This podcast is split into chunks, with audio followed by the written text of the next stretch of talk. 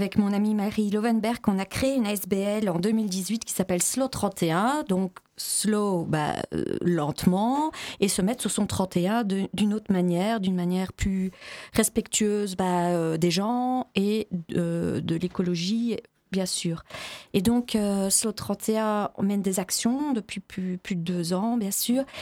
Et euh, récemment, nous avons testé euh, notre activité de troc de vêtements en formule boutique éphémère chez nos copines de, Slona au rue de Fétine. C'est une boutique de zéro déchet, euh, produits écologiques, mais on peut y boire un thé aussi, manger un très bon cookie.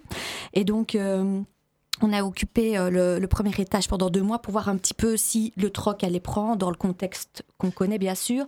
Et en fait, on a vraiment eu un véritable engouement avec euh, des personnes qui venaient de manière plus ou moins régulière, avec une volonté de, je dirais, partager, euh, de mettre en commun les vêtements qu'on ne porte plus, de les mettre, de les valoriser, et donc d'avoir, in fine, un peu comme une garde-robe partagée, de rassembler des troqueurs autour de nous, quoi. Et donc euh, là, on vient d'ouvrir un espace définitif au numéro 1, Kemativa. Et euh, donc on est installé là depuis un peu moins, euh, voilà, juste une semaine. Et ça va nous permettre de vraiment développer d'autres projets, des ateliers autour de la revalorisation du vêtement et c'est un petit euh, tease, euh, on va peu teaser. Euh, on va aussi avoir de la location de robes de cocktail à partir de la mi-novembre normalement. et, justement, Sandrine, est-ce que est-ce que c'est la mode, la slow fashion justement? Est-ce qu'il y a un courant comme ça bah, J'espère que c'est pas une mode. Voilà. Donc, euh, avec Marie, on s'est pas dit qu'on allait surfer sur la mode. On s'est dit que nous, on aimait le vêtement. Moi, j'enseigne dans une école de mode et, euh, j'ai des étudiants qui, depuis quelques années, sont très sensibles à la problématique de, la production de vêtements. Et, euh, donc, je pense pas que ce soit une mode. Je pense que la slow fashion répond à un besoin réel très fort et, et je, pense euh, permanent, parce qu'on ne va pas demain euh, se dire qu'il n'y a plus d'enjeux climatiques et qu'il n'y a plus d'enjeux socio-économiques. Ce bien, mais... Voilà. Ouais, mais voilà. Donc je pense que c'est un grand chantier. C'est plutôt ça que je vois. Je vois la slow fashion comme un, un super outil pour entamer ce grand chantier qu'on a devant nous tous ensemble, quoi. Et, du, coup, ça date de maintenant Ou, c'était déjà un, courant, la slow fashion, qui a déjà existé? Tu sais bah, ça ça, ça fait partie du mouvement slow qui existe depuis quand même quelques mhm. années, qui est un ralentissement général. Euh, il y a le slow working, il y a la slow food, il y a c'est, un, un, mouvement qui permet de ralentir, mais au-delà de ça, euh, qui permet de réfléchir, de se poser et, et, et d'envisager des solutions aux, problèmes et aux enjeux de, de, notre époque contemporaine. Mais du coup, la slow fashion, c'est entre guillemets hein, juste troquer des vêtements? Non, pas du tout. Alors la slow fashion, pour être un peu euh, cartésienne, c'est une euh, comment dire une philosophie, hein, euh, notamment qui tient compte dans sa base d'abord de prendre soin de ce qu'on possède par de multiples moyens, notamment euh, bah, prendre soin de, ces vêtements quand on les entretient, quand on les répare. Déjà, ce que tu possèdes, bah, euh, ça a une valeur. Et si, et si tu réfléchis euh, aux vêtements d'aujourd'hui, on appelle ça du prêt à jeter. Hein, ah c'est plus du prêt à porter, c'est du prêt à jeter. Et donc c'est ça que la slow fashion euh, essaye de, dénoncer et de combattre, c'est de dire, ben voilà, déjà prends soin de ce que tu as, et puis si tu as besoin de faire un achat, tu as, as, besoin, identifie-le, c'est pour te faire plaisir, c'est OK. Si c'est pour parce que tu en as vraiment besoin, c'est OK.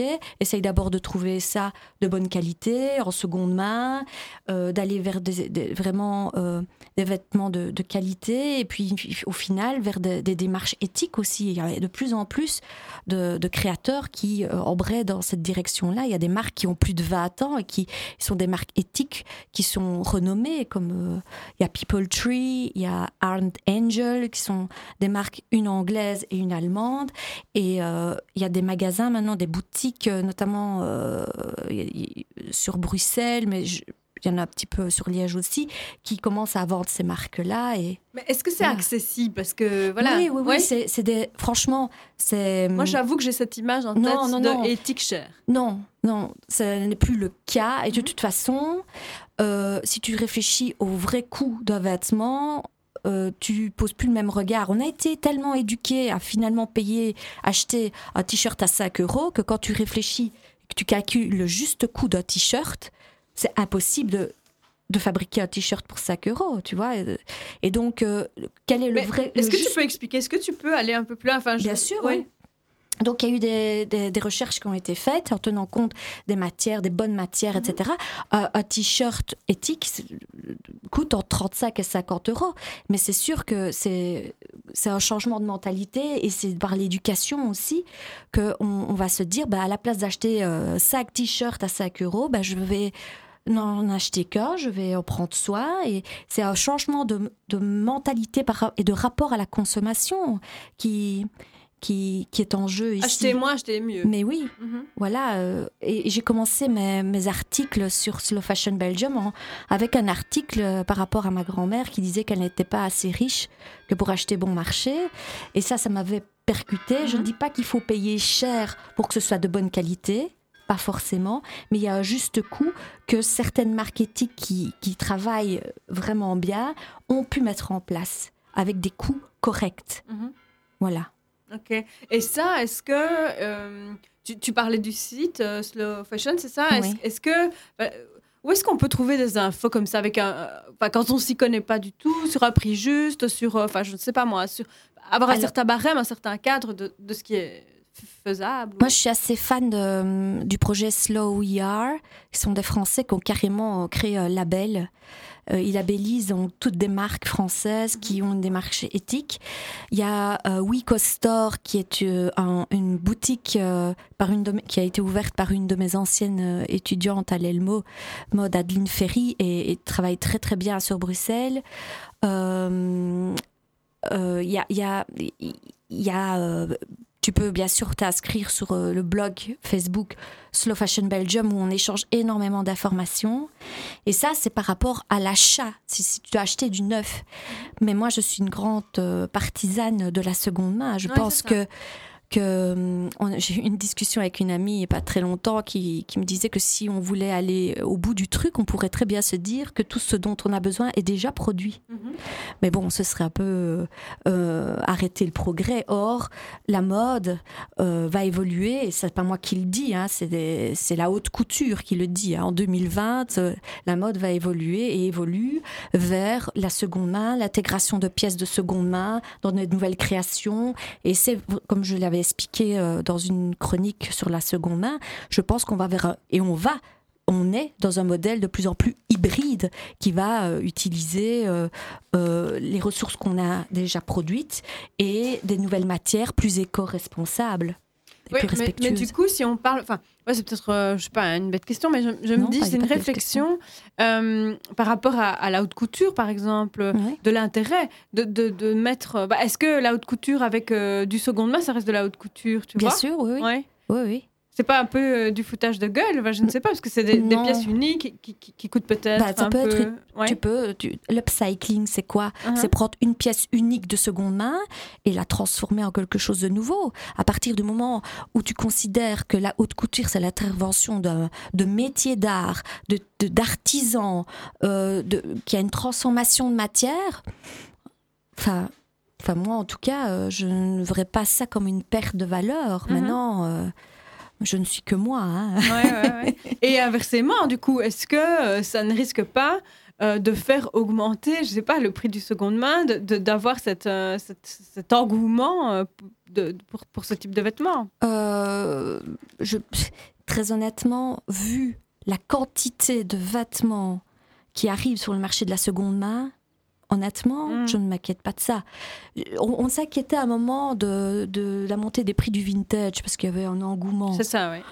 Et puis en fait, au final, euh, il y a moyen encore de trouver du vintage pas cher. Et, et puis, de toute façon, payer le juste prix par rapport à la seconde main aussi. Quelqu'un qui ouvre une boutique de seconde main avec du vintage, des belles pièces, bah. c'est normal que cette personne puisse payer son comment dire son euh, son loyer et se rémunérer justement aussi. Il y a tout un travail de sélection, donc tout tout doit être mis en perspective aussi. Tu vois, nous par rapport au troc avec Slow 31, on a des personnes qui arrivent avec des vêtements et on évalue euh, en points, en slowies, ce que les gens nous amènent et euh, ils repartent avec des vêtements. Et il y a un coût, il y a un coût qui est le service, l'infrastructure, la sélection, la mise en valeur, de la création en fait de la communauté. Mais c'est fou, hein, mais c'est comme si tu venais de me le rappeler. De quoi? Bah, que, que, les choses, euh, il y a un travail derrière et que ça, que ça a un coût qui n'est pas nécessairement celui, euh, celui qu'on nous vend. Quoi. Et je trouve que bah voilà, tu, tu, remets un peu les points sur les i. Oh, bah écoute, je suis allée à Rotterdam pour aller voir justement un projet de troc qui s'appelle Awareness Collective. Et euh, eux, leur manière de travailler le troc m'a un peu gênée. Il y avait un truc qui me gênait. Je ne comprenais pas pourquoi. En fait, ils mettaient le coût sur chaque vêtement. Donc tu pouvais troquer, tu recevais des points, et puis tu avais les points sur chaque vêtement aussi, comme chez nous, mais il y avait un coût euh, par pièce en fonction de je sais pas, de la valeur, de la marque, etc., de la pièce. Et moi, ça m'a gêné parce que j'ai trouvé que alors le troc ne fonctionnait pas. Donc nous, avec Slow 31, on a vraiment créé notre modèle qui était plus en accord avec nos valeurs où finalement euh, le coût de la création de la communauté se fait par le pass et le passage en, boutique en fait en, mmh.